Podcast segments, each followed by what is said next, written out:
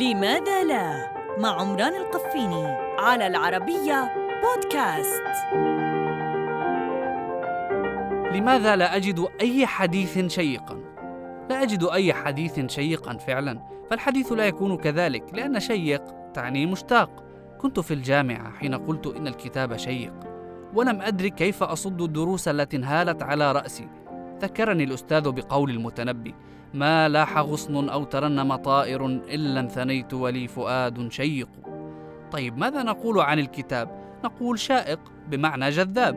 هذا ليس من باب قل ولا تقل، هذا من باب حفظ كلمة من الزوال.